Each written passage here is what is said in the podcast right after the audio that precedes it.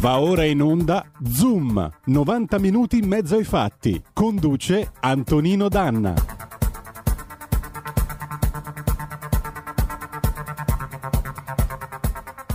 Amiche e amici miei e non dell'avventura, buongiorno. Siete sulle magiche, magiche, magiche onde di RPL. Questo è Zoom, 90 minuti in mezzo ai fatti. Io sono Antonino Danna, vi do il benvenuto, buongiorno, buon lunedì 23 novembre. Un saluto in regia a Roberto Colombo, il nostro nocchiero delle magiche onde di RPL, e al nostro Federico, il meneghino volante. Allora, buongiorno a tutti, cominciamo la trasmissione con un breve ricordo, anzi due pensieri. Il primo, il primo va ai nostri paesani di Crotone che stanno soffrendo quello che stanno soffrendo per l'alluvione. Forza e coraggio. Il secondo è un ricordo che voglio dedicare all'Irpinia ai 40 anni dal terremoto, a chi ci sta ascoltando da lì e a chi da nord a sud in Italia portò il suo soccorso. Il nostro grazie, il nostro ricordo. In Irpinia purtroppo è successa una cosa che è successa anche nel Belice. Eh, sono stati ricostruiti i paesi, ma in realtà i paesi non esistono più, si è persa la loro anima. E allora con Cesare Pavese, la Luna e i Falò, vorrei dirvi che un paese ci vuole, non fosse che per il gusto di andarsene via. Un paese vuol dire non essere soli, sapere che nella gente, nelle piante, nella terra c'è qualcosa di tuo, che anche quando non ci sei, resta ad aspettarti. E adesso cominciamo subito la nostra trasmissione. Ivano Fossati, la mia banda suona il rock 1979. Andiamo.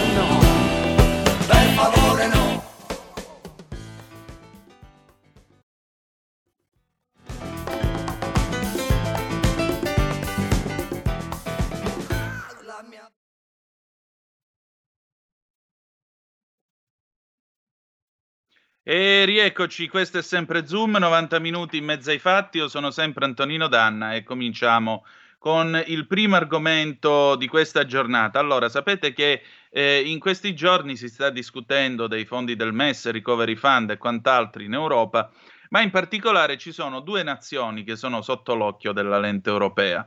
Una è l'Ungheria, l'altra è la Polonia. Qual è il principio? I soldi ve li diamo se voi rispettate lo Stato di diritto. E, eh, però questa è una richiesta che i polacchi non apprezzano. Stamattina la stampa riferisce di un sondaggio che si è tenuto in Polonia dove oltre la metà dei cittadini polacchi non vuole diktat da Bruxelles e soprattutto non vuole eh, diciamo così, che il suo stato, il proprio stato di diritto e diciamo così le leggi polacche vengano piegate ad alcune esigenze europee. Per farci spiegare come stanno le cose, che aria tira in quel di Varsavia, Cracovia e dintorni, abbiamo con noi l'amico Vladimir Regiok che, come sapete, è già stato varie volte nostro ospite. Lo, gli do il benvenuto anche quest'oggi. Buongiorno Vladimiro. Buongiorno, buongiorno a tutti. Ben trovato. Allora, il nostro Vladimiro è, come sapete, corrispondente mh, per AC Stampa eh, qui in Italia. Naturalmente scrive in Polonia anche su Nieziela, che è l'equivalente della nostra famiglia cristiana. Insomma, conosce bene entrambi i lati della barricata. Allora, Vladimiro, che cosa sta succedendo in Polonia? Perché i tuoi compatrioti sono così inalberati? Eh, allora, eh, prima di tutto eh, vorrei spiegare una cosa. Nel 2015, eh, dopo 16 anni al governo, le forze liberali, le forze di sinistra hanno perso il potere e mh, mm, sono arrivati eh, mh, mm, al governo mh, mm, le forze percepite in Europa come nazionaliste, eh, come populiste, eh, come eh, cristiane e mh, queste forze mh, sono malviste nella, eh, dalla maggioranza delle forze politiche europee.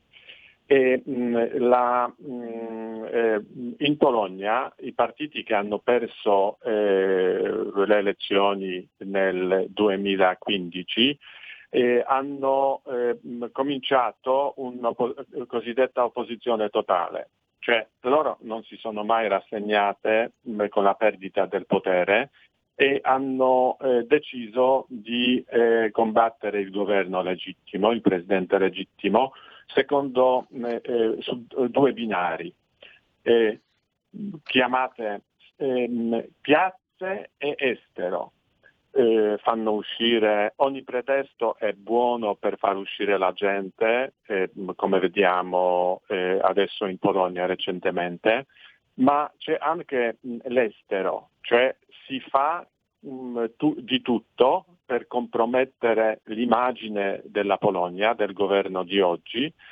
anche, mh, anche nell'Unione Europea, anche a Bruxelles. E questa, l'opposizione polacca, mm, eh, che come ho detto libera eh, di sinistra, eh, mh, mm, questa gente insieme con le varie mh, mm, lobby, come la eh, lobby LGBT, eh, come i, le lobby eh, abortiste, con i partiti socialisti e liberali del Parlamento europeo, hanno insistito con la Presidenza del Consiglio dell'Unione Europea per stabilire uno eh, strumento per legare gli aiuti finanziari, eh, i fondi del Recovery Pound, eh, alla, al rispetto dello Stato di diritto. Allora bisogna dire che il Trattato di Lisbona stabilisce già eh, strumenti per garantire il rispetto dello Stato di diritto. E qui in modo artificiale, mh, eh, dietro la spinta politica evidente, eh, si, eh, c'è un tentativo di, eh, di, fare uno strumento aggiuntivo eh, dove eh, le maggioranze politiche, non più gli stati ma le, le maggioranze politiche, eh, decideranno, eh, secondo gli interessi eh, politici, eh, se eh, un altro Stato, uno dei Stati dell'Unione Europea, rispetta lo Stato di diritto o no. Eh, allora è una cosa ovvia che si tratta di una strumentalizzazione, come qui in Italia eh, discutendo del, della grande manovra economica si tentava di aggiungere la DDL ZAN, eh, una cosa mh, mm, mh, disonesta e, e, la Polonia e l'Ungheria eh, hanno detto subito di, eh, eh di no Ma malgrado tutto la pressione di, di tutte queste forze eh, in, in, Parlamento europeo e, nell'Unione Europea era così forte che si è andata, eh, si è andata avanti.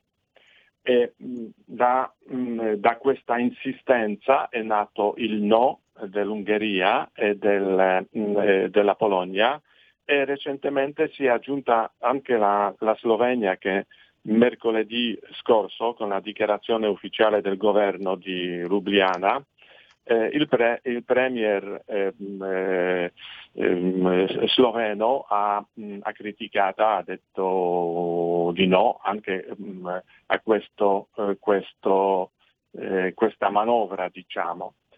io ricevo mh, la, eh, i, le tweet di, di Orban in uno delle, delle ultimi, ultime tweet che ho ricevuto Orban ha scritto nella disputa sul bilancio dell'Unione Europea il punto è che un gruppo di Stati potrebbe a maggioranza e con una maggioranza di due terzi costringere i paesi resistenti a fare tutto ciò che non vogliono e che vogliono fare perché abbiamo il diritto di farlo, eh, ad esempio ammettere eh, gli immigranti.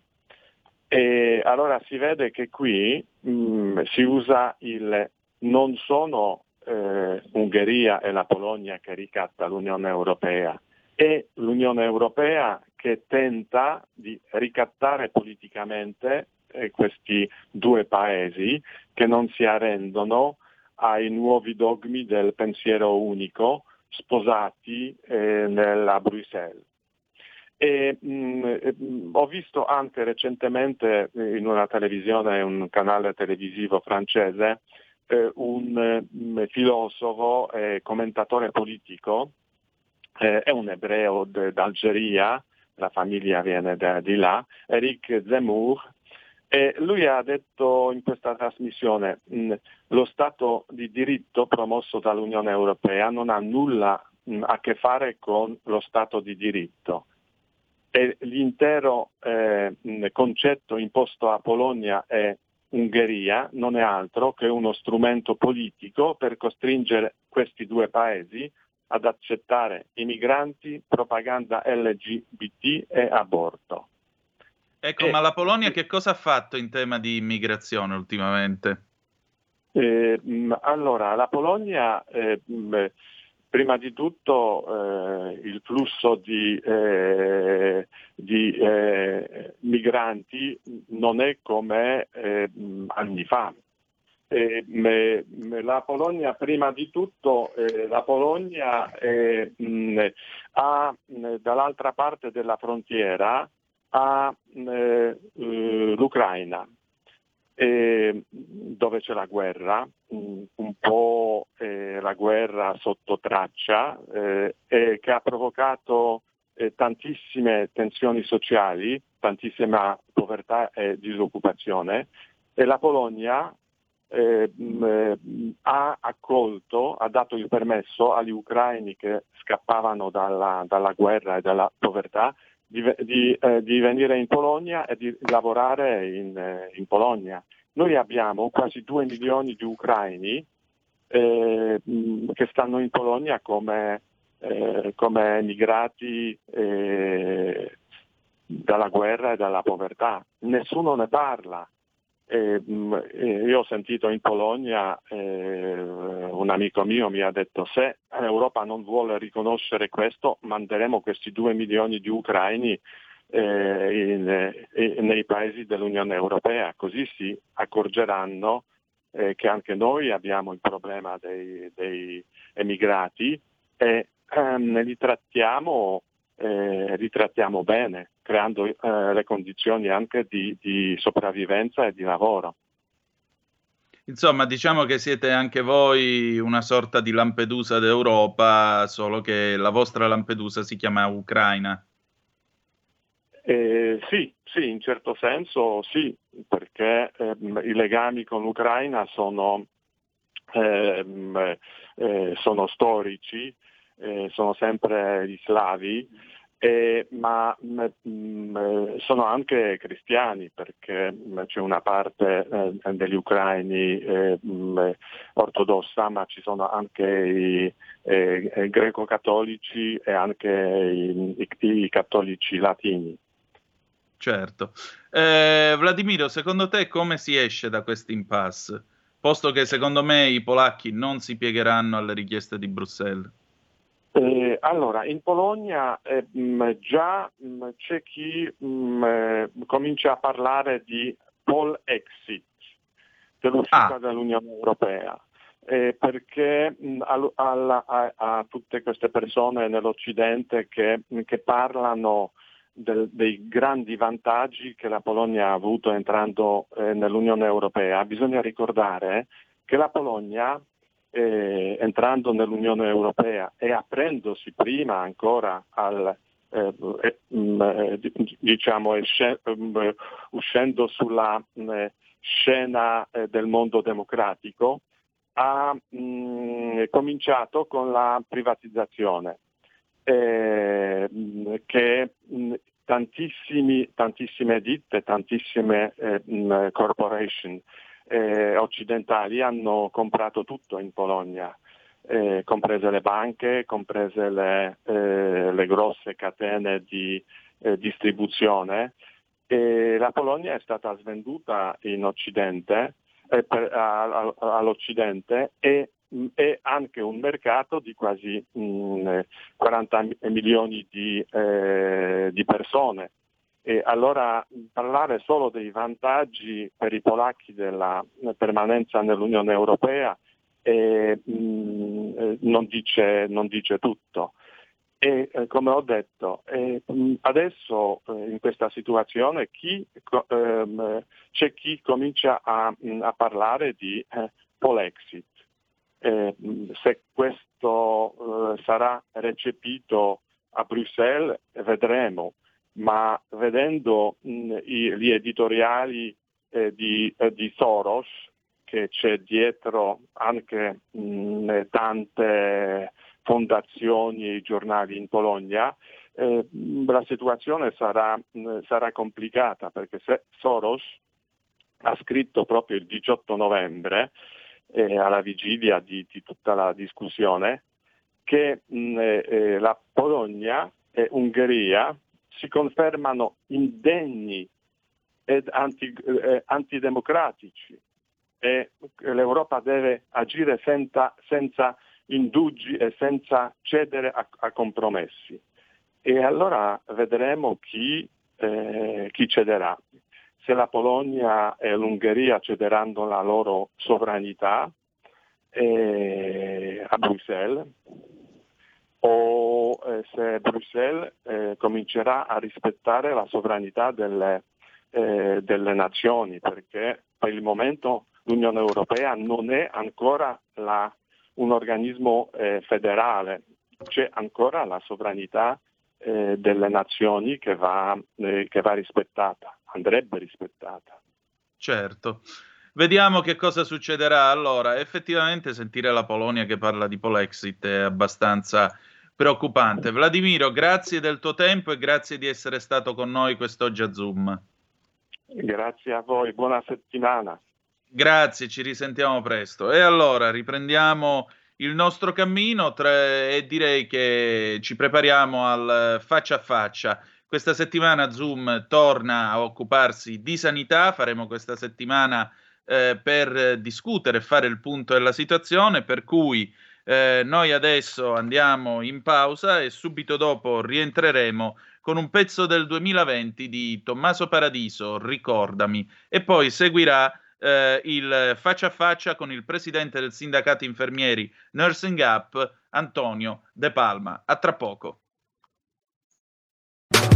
In quanti ti promettono trasparenza, ma alla fine ti ritrovi sempre con il bollino rosso e non puoi dire quello che pensi. RPL la tua radio. Non ha filtri né censure. Ascolta la gente e parla come la gente.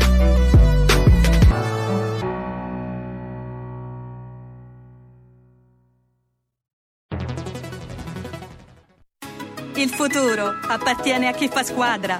Le radio italiane si uniscono per giocare la partita da protagoniste. Nasce l'app Radio Player Italia. 140 stazioni in una sola rete. Scegli la tua preferita e ascolta il suono perfetto del digitale. Gratis, senza registrazione, senza interruzioni, compatibile con tutti i device. Le notizie, la compagnia, la musica scelta da chi la ama, la conosce e la vive. Scarica Radio Player Italia. Il futuro batte con la radio nel cuore.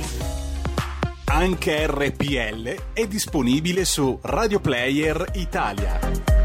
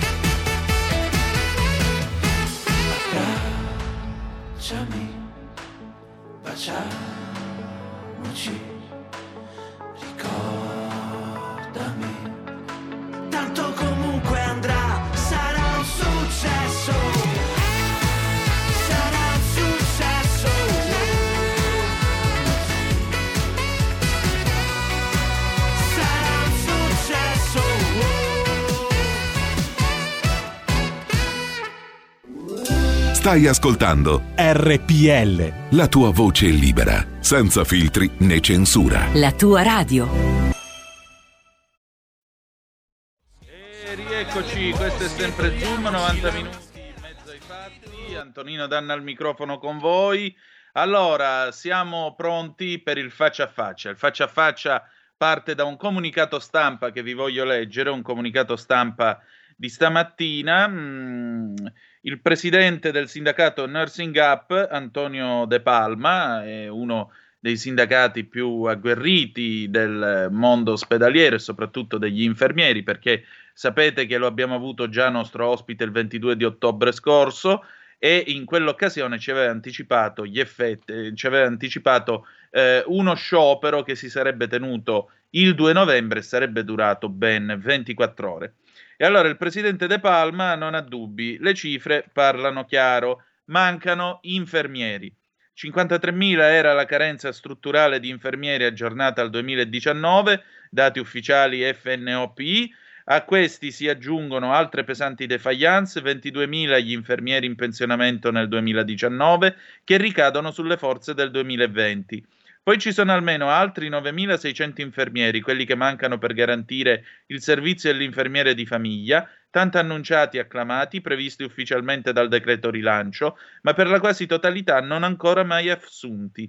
Infine si devono assolutamente inserire figure di infermieri per rendere operativi tutti i nuovi posti di terapia intensiva. Ne sono stati aggiunti, pensate, ben oltre 3.000 per fronteggiare la nuova ondata. E quindi superiamo le 90.000 unità mancanti all'appello. Bisogna poi contare che in tutto questo, tra gli oltre 28.000 che si sono ammalati di Covid da fine gennaio in poi, non meno di 18.000 sono i colleghi che hanno avuto bisogno di assentarsi al posto di lavoro per malattia e che avrebbero dovuto essere sostituiti con altrettanti colleghi da assumere a tempo determinato, cosa quasi mai avvenuta. Signor Presidente De Palma, buongiorno, benvenuto a Zoom. In linea? Sì, buongiorno, buongiorno a tutti voi, sono qua. Buongiorno Presidente, grazie ancora una volta del suo tempo. Ma eh, mi pare di capire che in questo mese, dal nostro ultimo incontro, eh, sono successe alcune cose e per nulla positive. Che cosa sta accadendo?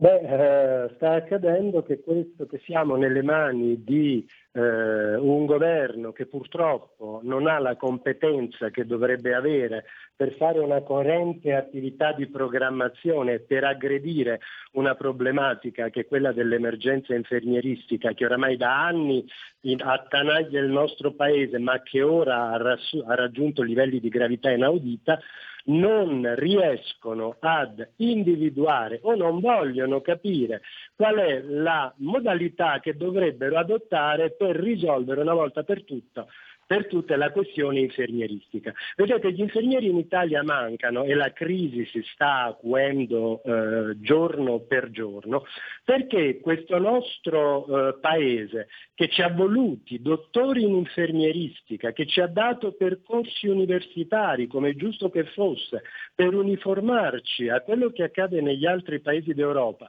eh, ci sono infermieri che eh, hanno la laurea, che hanno la laurea magistrale, che hanno anche il dottorato di ricerca, ricerca. Ecco, tutto questo è stato fatto, ma poi si sono dimenticati di fare la cosa più importante, cioè uniformare gli infermieri italiani agli stipendi che percepiscono i colleghi del resto di Europa. Questo non è stato fatto. I nostri stipendi sono fermi a 50 anni fa. Insomma, eh, per cui un infermiere italiano prende uno stipendio che in media è di 1410 euro a fronte di un collega tedesco che ne prende 2500 fino a 2800 del collega del Lussemburgo e i colleghi inglesi addirittura arrivano a 3200 euro al mese. Noi da infermieri italiani abbiamo una formazione che rappresenta l'acme della formazione infermieristica in Europa, tanto che gli inglesi e i tedeschi vengono in Italia a fare incetta di infermieri, ci vogliono nei loro ospedali pubblici perché siamo quelli con la più elevata qualificazione e qui in Italia invece cosa fanno? Servono gli screening sul territorio? Serve di fare tamponi ai cittadini perché lo Stato non riesce ad avere un monitoraggio preciso del numero dei, dei contagiati? Bene, questi signori sapete cosa fanno? Coinvolgono i medici, i medici che sono già oberati di lavoro nei loro studi che non sanno come superare le giornate per tutto quello che devono fare, vengono investiti dell'effettuazione dei tamponi, pratica di competenza infermieristica. Ma attenzione, Tutto questo, che ci potrebbe anche stare una vista, si dà ai medici l'effettuazione dei tamponi. Il problema è il danno che si fa ai cittadini, perché se è vero come è vero che serve di fare screening e di testare 62 milioni di cittadini italiani, bisogna farlo prima possibile, noi non comprendiamo come è possibile che questo governo non abbia chiesto ai 450 mila infermieri italiani, seppure vogliamo toglierne ne 150.000 che sono quelli impegnati nei reparti Covid, no, e che quindi sono già oberati, straoberati di lavoro, ma i colleghi che già operano nel territorio, nell'assistenza primaria, i colleghi privati e liberi professionisti, che sono altri 300.000, avrebbero potuto scendere sul campo, fare tamponi di massa, screening di massa su tutto il territorio, operando direttamente nelle strutture delle aziende, negli ambulatori, nei drive-in, noi nel giro nemmeno di un mese avremmo ottenuto uno screening totale dei 62 milioni di cittadini italiani. Ebbene, siamo nelle mani di un governo che nonostante possa far svolgere, anzi debba far svolgere questa attività ai professionisti infermieri che per legge ne hanno titolo e che sono tanti e quindi avrebbe potuto dare ai cittadini una risposta tempestiva alla esigenza di sapere quanti sono gli infetti e quanti non sono infetti e quindi per fare dei piani di aggressione, no, di contrasto di questa pandemia il più coerenti possibili con la realtà, ebbene questo governo si limita a chiedere ancora ai medici di famiglia. Ma per quale ragione ci avete voluti dottori, non infermieri in Italia, se non ci fate svolgere nemmeno le attività che dovremmo svolgere per legge?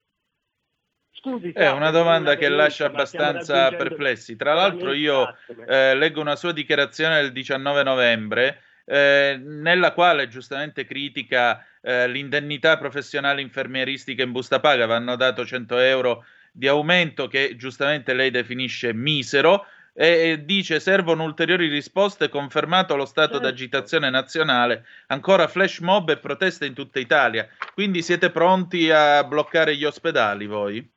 Allora, guardi, noi questa indennità l'abbiamo chiesta, siamo stati a Roma al Circo Massimo, migliaia di infermieri il 15 di ottobre, il ministro che ci aveva incontrato giorni prima aveva promesso la sua attenzione per una risposta concreta ed equilibrata, quindi da un lato diamo atto che hanno ci hanno riconosciuto un'indennità per la quale abbiamo lottato, ma è vergognoso che questa indennità si traduca negli importi che hanno messo a disposizione. Non vale 2 euro al giorno, 100 euro al mese, il nostro sacrificio, i colleghi che ci hanno lasciato la vita, i 28.000 infermieri infettati di Covid e di questi tutti quelli che purtroppo subiscono le conseguenze di una malattia che è così grave grande e così sconosciuta che non è che quando passa la positività ti lascia incolume. Abbiamo colleghi che purtroppo dopo essersi ammalati ora eh, patiscono di patologie conseguenza del Covid ad esempio eh, delle epatopatie importanti, eh, ad esempio delle pancreatiti importanti che vi lasceranno il segno per tutta la vita. E noi dovremmo ritenere sufficiente un'indennità di 100 euro al mese, che poi si traduce in pochi euro al giorno quando questi signori nello stesso decreto stabiliscono, ad esempio, ma questo non vuole essere un attaccare altri,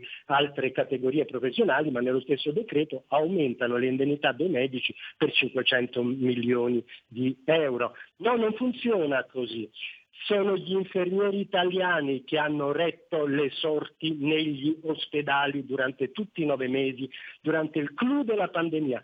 Siamo noi che ci siamo rimboccati le maniche e che abbiamo messo davanti al volto delle mascherine fatte con le nostre mani quando non ce n'erano, che abbiamo, non mi stancherò mai di ripeterlo, indossato tute da macellaio quando le aziende non ci dotavano di tute per proteggere la nostra incolumità che abbiamo portato nelle nostre famiglie il virus, che abbiamo visto ammalare i nostri figli prima di tutti gli altri e che abbiamo ricevuto promesse mai mantenute. Questi signori devono smetterla di prenderci in giro. E quindi sì, ecco, dica, dica, quindi... lo stato d'agitazione prosegue. Mm. Ma eh, quindi preparate che cosa? Un, eh, un nuovo sciopero, stavolta più lungo, delle 24 ore del 2 novembre prossimo? Allora, abbiamo calendarizzato una serie di manifestazioni di nuovo sul territorio perché vogliamo sensibilizzare anche le regioni. Abbiamo un presidente della conferenza delle regioni che non ci ha mai incontrati. Bonaccini non ci ha mai incontrati. Siamo riusciti a parlare col presidente del comitato di settore, disponibile ma non ha gli strumenti per agire, eh, il, questi signori eh, sono, hanno anche questo atteggiamento. L'atteggiamento è di chi ti spreme come limone, di chi eh, quando c'è da chiedere chiede, ma poi quando noi chiediamo un incontro non si degnano nemmeno di sedersi ed ascoltarci. Ma questa volta hanno sbagliato, siamo noi ci siamo messi a disposizione e siamo ogni giorno a disposizione della gente, della cittadinanza perché il nostro mandato ce lo chiede. Ma siamo professionisti, basta con questa storia degli eroi, con questa storia degli angeli, delle persone, perché è troppo facile chiamare eroi e chiamare angeli. Gli eroi e gli angeli non vengono pagati. I professionisti quali noi siamo, sì, perché noi mettiamo a disposizione le nostre competenze, lo facciamo ogni giorno negli ospedali e sul territorio italiano e quelle competenze vanno retribuite. Quindi per favore se si vuole risolvere questa grave emergenza infermieristica, si deve mettere mano agli stipendi degli infermieri italiani, perché altrimenti hanno ragione i colleghi, i nostri colleghi, che si chiamano ogni giorno e che denunciano colleghi appena laureati, ci dicono noi non vogliamo lavorare in Italia, aiutateci ad andare fuori, oltre Alpe, perché per 1400 euro al mese noi non eh, mettiamo in previsione di fare la nostra in Italia, stiamo andarcene fuori. Ora, è inutile qui si si ci eh, fa accedere ogni giorno ma come è possibile mancano gli infermieri, gli infermieri non ci sono. Si sa perché gli infermieri non ci sono, perché in Italia viene richiesta l'acme della formazione, viene richiesto un percorso universitario sacrificante perché comporta tutta la parte teorica, ma tutta la parte pratica contemporaneamente e alla fine questo percorso non viene riconosciuto e valorizzato economicamente. Anzi, le istituzioni da un lato ci osannano, dall'altro però neanche ci ricevono. Detto questo, credo che il quadro sia abbastanza chiaro e credo che sia chiaro anche perché ora siamo arrabbiati davvero. Certo. Presidente, tra l'altro a proposito di esponenti delle istituzioni, lei nei, la scorsa settimana ha avuto anche delle parole abbastanza dure nei confronti del governatore della sanità, eh, della sanità, del governatore della Campania Vincenzo De Luca. Che cosa è successo? È successo che purtroppo ogni volta che si tirano in ballo dei disservizi, questa è una vecchia storia che riguarda formiche, la presenza di formiche in ambiente ospedaliero. Ogni volta che si parla di formiche in ambiente ospedaliero, il Presidente De Luca non perde occasione per richiamare in qualche modo eh, la di un, degli infermieri di un infermiere o più, non si è capito bene, infermieri che in qualche modo potrebbero aver colpa in quello che accade. Forse il Presidente De Luca non ha ancora compreso qual è funzione degli infermieri. Forse il Presidente De non ha ancora compreso eh, o forse non ha ben presente che gli infermieri non stanno negli ospedali per andare a controllare la presenza o meno di formiche, gli infermieri, ovviamente come qualsiasi altro operatore sanitario, di fronte quando si dovessero rendersi conto e vedere eh, infermieri, formiche in una stanza, in una corsia, ma certamente eh, segnaleranno come io credo che sia sempre accaduto alla direzione sanitaria fatte di questo tipo. Ma attenzione perché infangare l'immagine di una categoria sostenendo la colpa di un, un soggetto ascritto alla categoria degli infermieri senza dettagliare e senza invece, se ci fossero fatti concreti, denunciare alle autorità competenti la persona che potrebbe essersi mancata di problematiche di tipo, fare questo significa generare confusione e significa sempre ledere l'immagine di un La sento, la sento, un po' male però, Presidente, mi, non riceve bene il suo cellulare, mi sa. Sì. Dicevo, ecco, ora un po' meglio. Prego.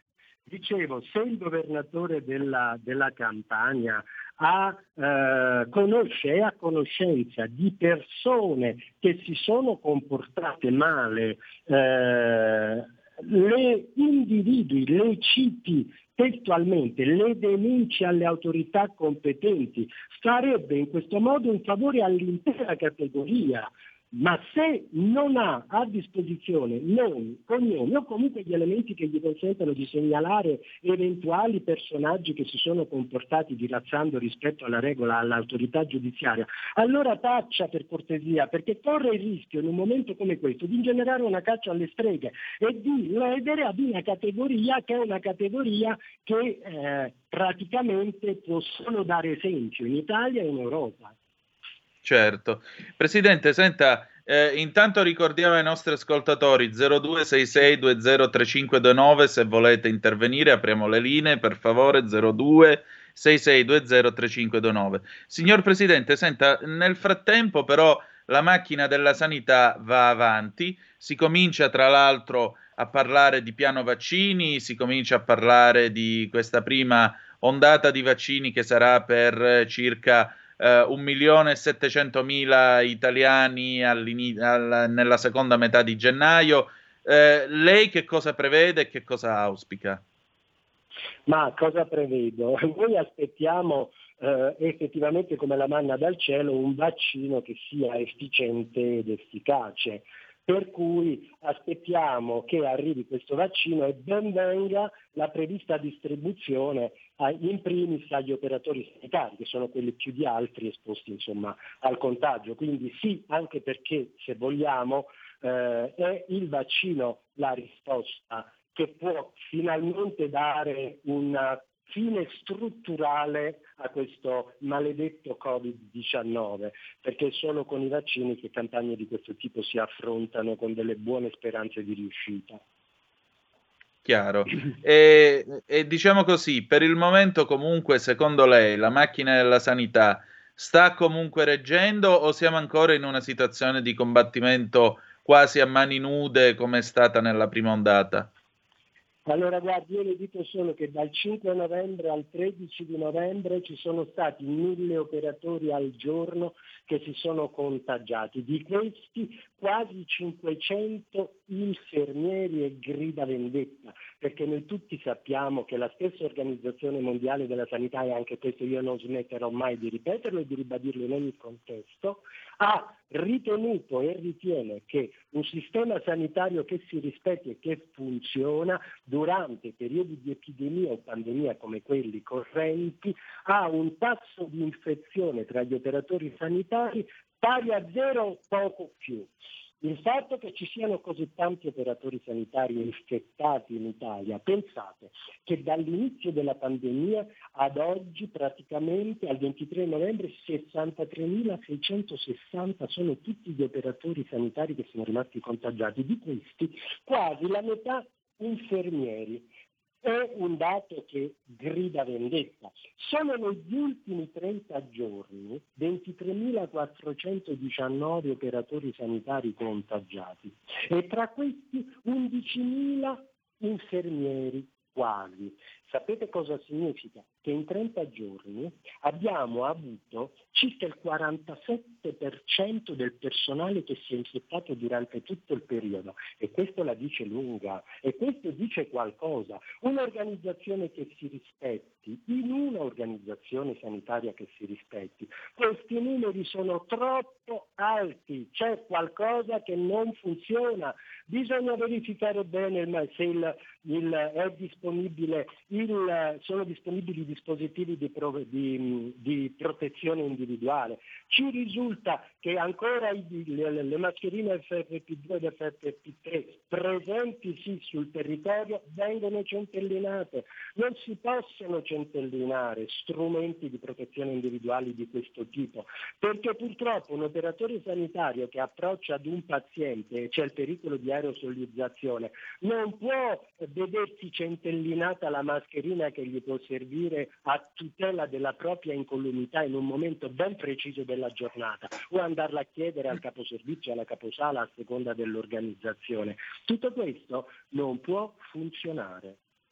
Esattamente, non può affatto funzionare. Beppe da Casale in linea, pronto? Carissimo e buongiorno Presidente. Eh, magari non è pertinente la mia domanda, ma mi è scattata così, per curiosità.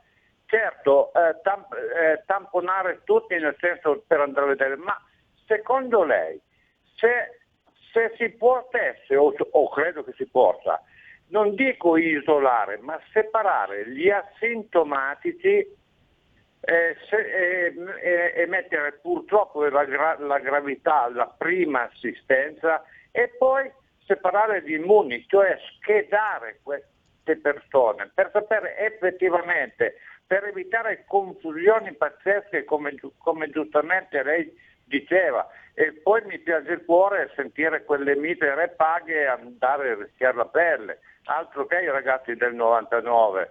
Grazie Presidente, grazie di quello che fate di cuore. Buongiorno. Buongiorno. Prego Presidente. Il, eh, eh, ha ragione, la persona che ha appena eh, che ho appena ascoltato ha ragione, ma infatti la finalità di uno screening che dovrebbe essere uno screening di massa è proprio quella, cioè avere la possibilità di individuare coloro che pur se asintomatici sono in grado di infettare gli altri, perché facendo un tampone rapido e mettendo in evidenza le persone che anche da asintomatiche sono in grado, andando in giro, che non si capisce che sono infette, ovviamente essendo asintomatiche, di infettare gli altri, facendo questo screening è evidente che si dà una bella fiancata, come diceva il, uh, il, la persona che, che ho appena ascoltato, a tutto l'impianto della pandemia. Quindi sì, ed è proprio per questa ragione che noi infermieri ci meravigliamo del fatto che ancora nessuno ci abbia chiesto di scendere sul campo, di andare in tutte le farmacie, di andare in tutti gli ambulatori pubblici italiani, sono tantissimi che sono nel territorio, ad effettuare screening di massa alla popolazione. Ne abbiamo titolarità, ma non comprendiamo quali sono gli interessi che in qualche modo suggeriscono chi dovrebbe farlo e non ci coinvolgono. Certo. Presidente, senta, ehm, si parla tanto di un eventuale rilassamento delle misure di lockdown per questo Natale e così via. Addirittura in Inghilterra Boris Johnson sta pensando a un sistema a tre livelli più o meno simile a questo che abbiamo in Italia con i colori e conseguenti restrizioni. Eh, che Natale sarà secondo lei dal punto di vista degli infermieri e quindi di chi lavora in ospedale? Ma noi infermieri siamo sul fronte, quindi indipendentemente da come stanno andando le cose nell'ultimo periodo, eh, noi infermieri siamo sempre pronti a questo punto, dopo l'esperienza che abbiamo vissuto, siamo allarmati giorno per giorno proprio per evitare che di fronte ad eventuali prese di posizione insomma, discutibili della nostra politica e quindi del, del, il creare ad esempio più eh, tipologie di lockdown, ci possa essere un reimpulso alla, a, a, questo benedetto Covid. Guardi, sto sfortunatamente cominciando a sentir parlare della possibilità di una terza fase, quando ancora non abbiamo nemmeno superato la seconda. Il problema sta nel fatto noi come organizzazione sindacale fin dalla, dalla, fine del primo lockdown abbiamo sollecitato le istituzioni ad essere coraggiose. Il virus purtroppo non conosce confini amministrativi, il virus non conosce regole o disposizioni impartite dal Presidente del Consiglio o da una legge, il virus si muove in autonomia ed è veicolato unicamente dalla irresponsabilità umana. Questo che cosa significa? Che se ci rendiamo conto che in questo momento storico, nonostante il buonsenso suggerisca alle persone di rispettare tutte le cautele necessarie no? per evitare il contagio, abbiamo una, un numero importante di soggetti che si abbandonano in bagordi anziché eh, feste, parti e quant'altro, non rispettando le misure di sicurezza, a quel punto noi abbiamo chiesto che fosse strutturato un secondo periodo di lockdown serio, definitivo e che se fosse stato messo in atto probabilmente ci avrebbe visti già fuori oggi dal periodo clou perché solo una eh, stretta alle regole eh, in casi come questo può aiutare la cittadinanza a non contagiarsi, a non passare il contagio tra un individuo e l'altro e quindi a questa pandemia in qualche maniera a risolversi, ad andare verso una soluzione. Esatto. Eh, Presidente, noi ora ci fermiamo qualche minuto per un po' di pubblicità e poi Sergio Endrigo con Io che amo solo te, dopodiché se è ancora dei nostri continuiamo il nostro dialogo anche con i nostri ascoltatori. Va bene? Arrivederci, io non so se sarò disponibile per tutto il tempo che, che, di cui voi avrete sì. bisogno perché eh, abbiamo in previsione degli incontri qui da noi di tipo sindacale, ma se ci sono volentieri sono a disposizione. Benissimo, allora facciamo che, eh, facciamo che ci sentiamo in un'altra occasione meglio perché la vedo abbastanza, abbastanza tirato con i tempi, quindi le auguro buon lavoro, va bene? Grazie a voi, sicuramente sono a disposizione. Grazie, grazie del suo tempo. Abbiamo avuto con noi Antonio De Palma, presidente del Nursing Up. Pausa. Stai ascoltando RPL. La tua voce libera, senza filtri né censura. La tua radio. Ehi, sveglia, sveglia! Chi ha parlato? Sono io, la Digital Radio. Anche in camera mia? Ma non abitavi nella mia auto? Analogico che non sei altro. Per tua informazione, da quest'anno mi puoi ascoltare nelle auto nuove, in casa e dovunque ci sia una radio. Eh sì, da quest'anno dove c'è radio c'è DAB. Ascolta le tue radio preferite con il suono perfetto della Digital Radio e scopri tanti contenuti extra. Sì, però svegliati, eh. Dibidi dobidi dab. Anche RPL, la tua radio, è in Digital Radio. Porta con te ovunque RPL la tua radio. Scarica l'applicazione per smartphone o tablet dal tuo store o dal sito radiorpl.it. Cosa aspetti?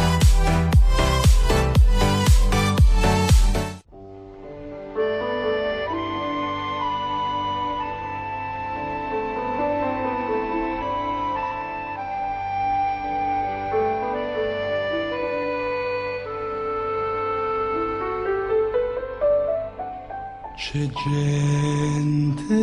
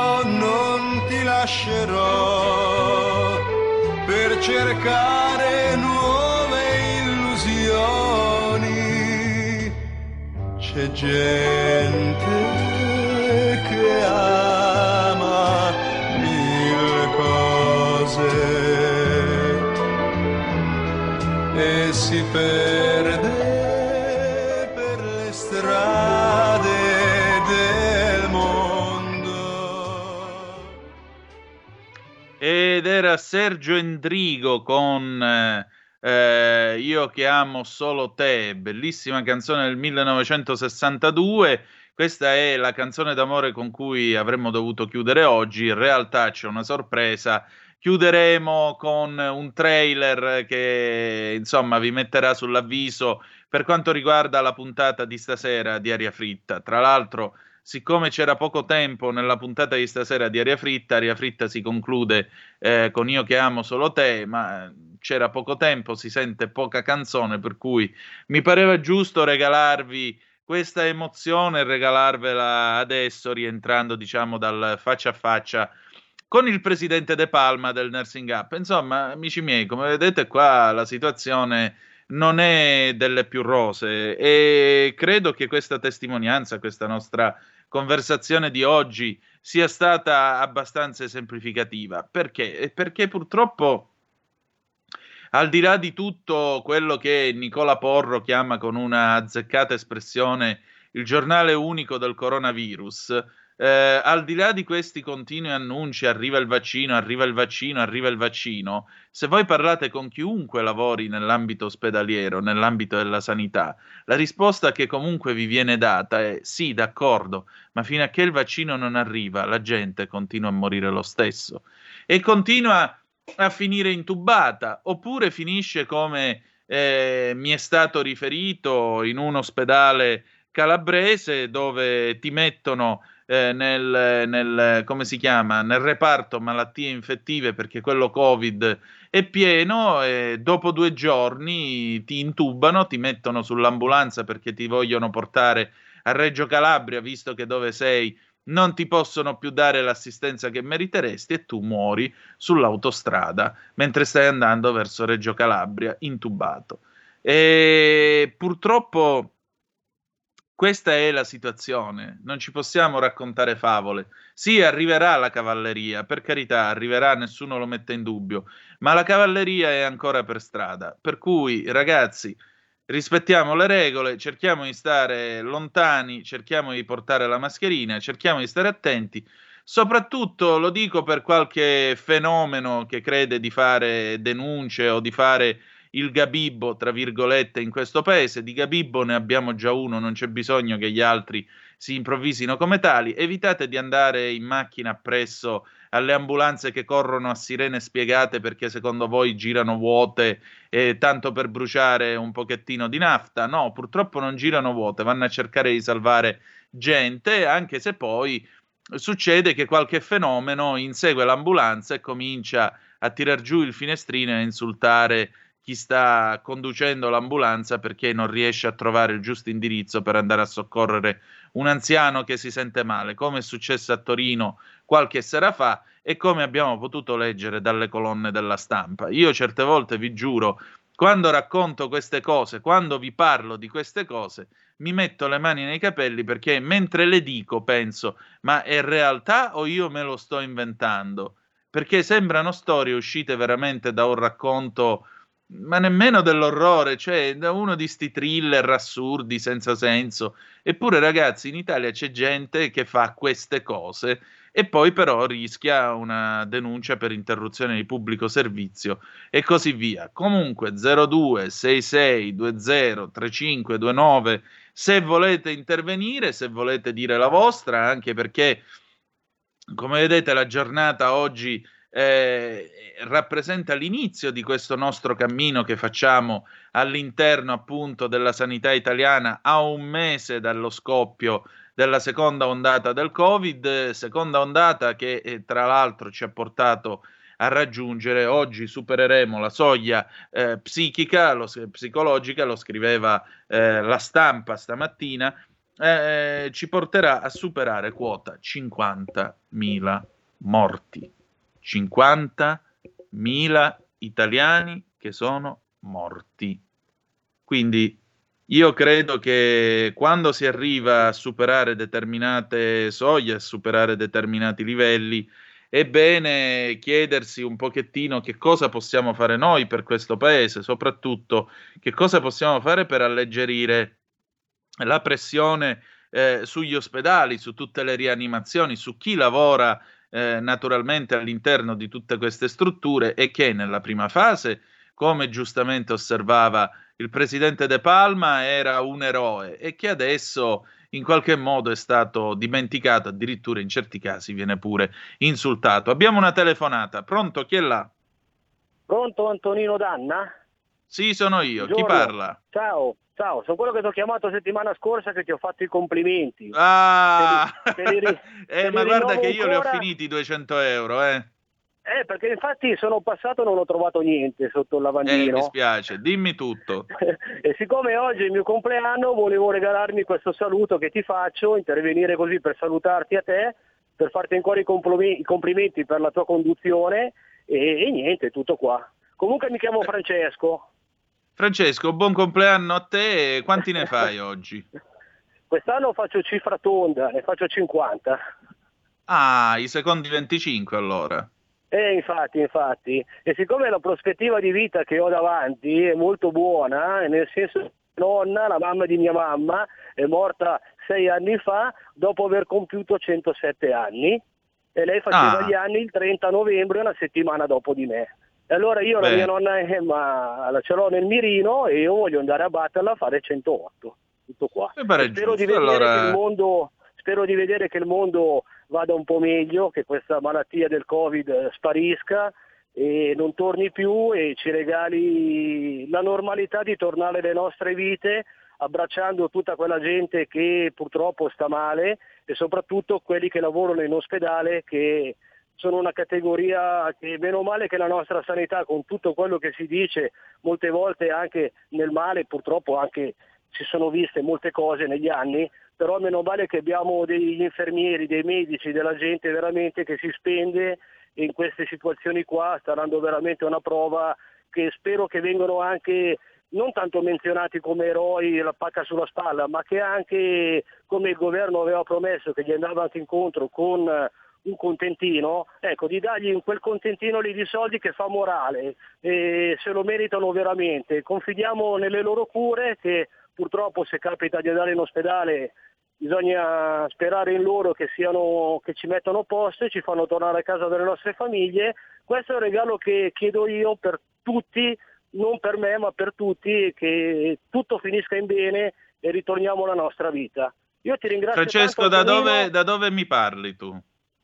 Eh, io ti parlo da un posto molto bello che è sul Lago Maggiore, a Rora, Ah, ecco. in provincia di Novara. Ah, posto che io tra l'altro frequento spesso, ci vado con la Ah. Vespa da quelle parti. Senti, ma ecco. eh, in zona come siete messi a Covid?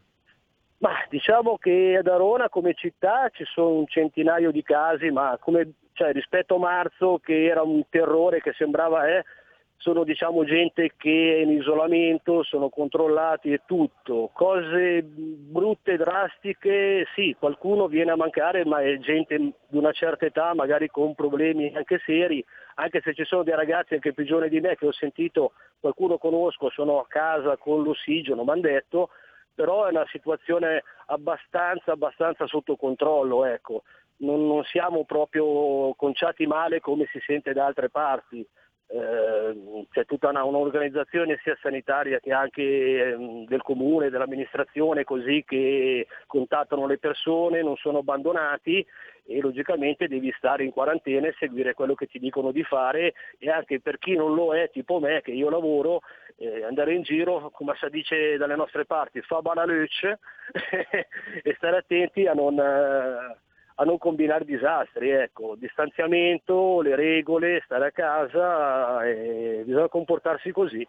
Purtroppo è una, una situazione surreale che ormai da dieci mesi che ci portiamo presto e speriamo che con l'avvento magari del vaccino o anche magari come pandemia si riduca drasticamente, non essendoci più tanti casi di, di, contagio e che magari va a sfogarsi anche per conto suo, da una parte o dall'altra. Io confido in quello e sono ottimista, ecco. io voglio, sono una persona molto ottimista e voglio essere ottimista per il futuro di, di tutti, ecco, di tutti perché quando inizia a fermarsi come da noi che siamo, conosci la città, una città turistica, sì. è tutto fermo, non ci sono turisti, i negozi sono chiusi, gli hotel sono diciamo, chiusi, non c'è in giro niente, i soldi non ne girano e anche per il nostro territorio vuol dire tanto.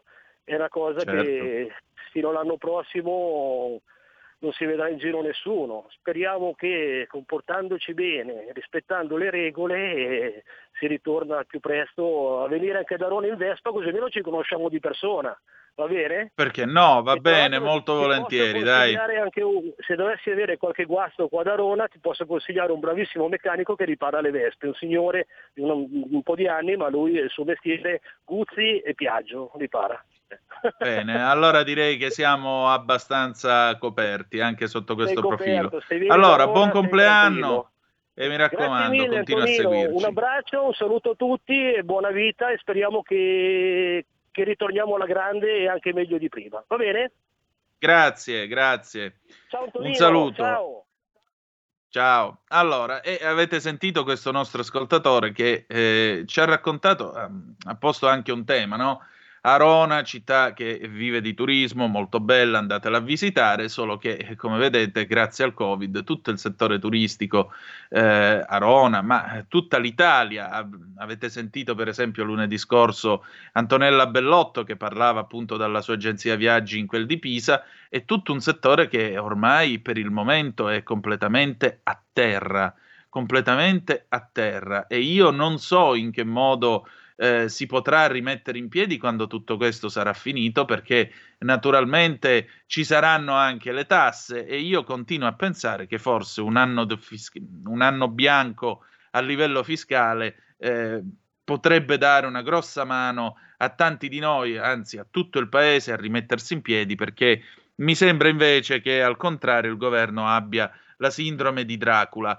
E a proposito di impoverimento, io vi voglio dare un altro dato, ricordandovi che il telefono è sempre 0266203529. Cioè, sentite qua che cosa scrive Luca Monticelli eh, sulla stampa. Sono più di 3 milioni gli italiani che per colpa della pandemia rischiano di finire in una condizione di povertà. Diversi istituti stanno cercando di misurare l'impatto drammatico del Covid sul reddito delle persone. Non c'è una stima univoca, ma almeno un milione e mezzo di famiglie potrebbero essere travolte dall'impatto della crisi, nonostante l'intervento del governo che finora ha stanziato oltre 100 miliardi di euro. Chi è che viene più colpito? Quelli della mia età, 40 anni, cioè sono giovani precari rimasti senza contratto, donne con carriere discontinue che fanno fatica a conciliare tempi di vita e lavoro, immigrati working poor, tutte categorie che statisticamente appartengono a un'area di povertà relativa, un gradino sopra la miseria. E con loro commercianti, baristi, ristoratori, partite IVA, maestranze del mondo della cultura. Più 6 milioni e mezzo di lavoratori che hanno preso la cassa integrazione o i 4 milioni che hanno recepito un bonus. Abbiamo un'altra telefonata, pronto? Chi è là? Sì, buongiorno, eh, sono Andrea da Brescia. Volevo dire Benvenuto. una cosa in merito al, mm, allo sciopero degli infermieri. Allora, premesso Sì. che tutta la mia solidarietà va al personale medico, paramedico, infermieristico, capisco perfettamente i loro problemi e veramente sono da ammirare per la costanza. Però io credo che tutto sommato, in un periodo di emergenza, scioperare sia comunque un cattivo messaggio che si dà alla, alla popolazione. Eh, volevo dire questo qui mm, e mi dispiace molto. Eh, ma sai, il punto è questo, e mi ricorda molto, la tua osservazione è corretta, tu dici giustamente, stiamo facendo un servizio pubblico, questa è una situazione complicata, vedere i soldati che depongono le armi, passatemi questa metafora, eh, anche solo per 24 ore in un momento del genere non dovrebbe accadere. Il problema è che, come sempre succede in qualsiasi guerra, e questa è una guerra, anche se una guerra eh, combattuta nelle corsie d'ospedali, eh, d'ospedale, ma tutto sommato il fronte siamo anche noi, ce l'abbiamo anche dentro le case, perché anche i nostri comportamenti eh, possono incidere sulla battaglia, perché c'è solo un modo per aiutare tutto il personale ospedaliero, non finire stesi in un letto di rianimazione, molto semplicemente. E allora però quando questa gente per quattro soldi, più gli insulti, più quelli che gli vanno a fare il filmato inseguendoli con la macchina perché le ambulanze girano vuote, perché il pronto soccorso eh, nelle loro idee è vuoto, perché gli ospedali sono vuoti ed è tutta una montatura di Big Pharma. Cioè, ma mettetevi pure nei panni, nei panni di sti poveri cristi. Ma voi non vi incazzereste come delle bisce? È normale. E allora a quel punto la truppa finisce per ammutinarsi e finisce anche per protestare, come è successo in qualsiasi guerra guerreggiata con i fucili, i cannoni e quant'altro, perché la situazione era troppo dura da sopportare. E allora qui ci vuole un Armando Diaz, un Armando Diaz che prende in mano la situazione e Diaz non fece fare le decimazioni come quel fenomeno di Cadorna Diaz cominciò a dare i permessi, cominciò a dare i ricambi, cominciò a dare eh, la possibilità ai nostri soldati di riposare per tornare poi in linea e così via. A noi serve Armando Diaz, non ci servono quelli che devono spolparci o quelli che devono chiuderci in un lockdown in eterno. E solo così ci vuole gente che abbia la testa di Armando Diaz per portarci alla vittoria di questa guerra. Perché se no, vedete, i soldati in trincea si ammutineranno ancora. È una cosa che purtroppo può facilmente accadere. E quando accadrà, forse capiremo, primo, che l'emergenza c'è, secondo, che questa gente merita rispetto e un aumento di stipendio per quello che fa e che ha fatto. Vediamo un po'. Diaz, sì. Armando Diaz qua vedo solo Bertolaso perché quelli che ci sono al, al governo qua di Armando Diaz ne vedo pochi. Comunque sono d'accordo sul fatto di Armando Diaz perfettamente Grazie. d'accordo. Grazie e buona giornata. Grazie a te, un abbraccio. Eh, soprattutto un abbraccio anche a Brescia, alla Leonessa d'Italia, mi raccomando, perché tutto questo paese ha bisogno di tenersi unite, ha bisogno di fare la sua parte. Eh, credo che tra voi ci sia qualcuno che nel 1980 è stato volontario in Irpinia. Se qualcuno di voi lo è stato e ha voglia, mi chiami, che così chiudiamo con un ricordo anche diciamo così di solidarietà di questo paese allo 0266203529 altrimenti direi che possiamo chiudere la nostra, la nostra chiamata. E lo dico e chiedo mh, se c'è qualche volontario tra voi dei soccorsi del 1980 perché molti di quei soccorsi vennero dal nord Italia. Io ho avuto il piacere di conoscere qualche anno fa un amico, un signore che fa il professore universitario. Nel 1980 lui era di leva e da Crema lo sbatterono niente, di me, niente proprio di meno che a Lioni eh, a, a, fare servizi, a salvare vite umane, quelle poche vite umane eh, che si sono potute salvare eh, nel ritardo comunque scandaloso dei soccorsi che venne allora. Eh, credo che ormai siamo in chiusura, per cui io vi ringrazio del tempo che avete passato con me, vi lascio alla adorabile Moira Romano che andrà in onda alle 12 col suo talk. Eh, volevo dedicare una poesia nel segno del ricordo a chi è stato in Irpinia, ai nostri fratelli di Crotone, a chi lavora in ospedale. È di Salvatore Quasimodo, si intitola Specchio ed è del 1942. Ed ecco sul tronco si rompono le gemme, un verde più nuovo dell'erba che il cuore riposa. Il tronco pareva già morto, piegato sul botro. E tutto mi sa di miracolo.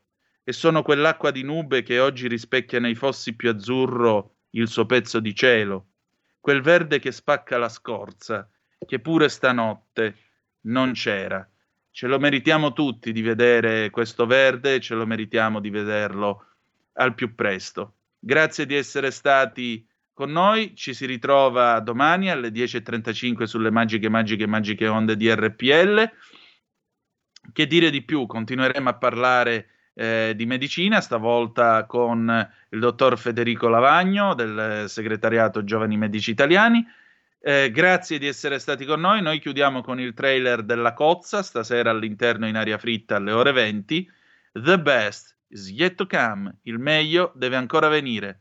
Vi ha parlato Antonino Danna. Buongiorno.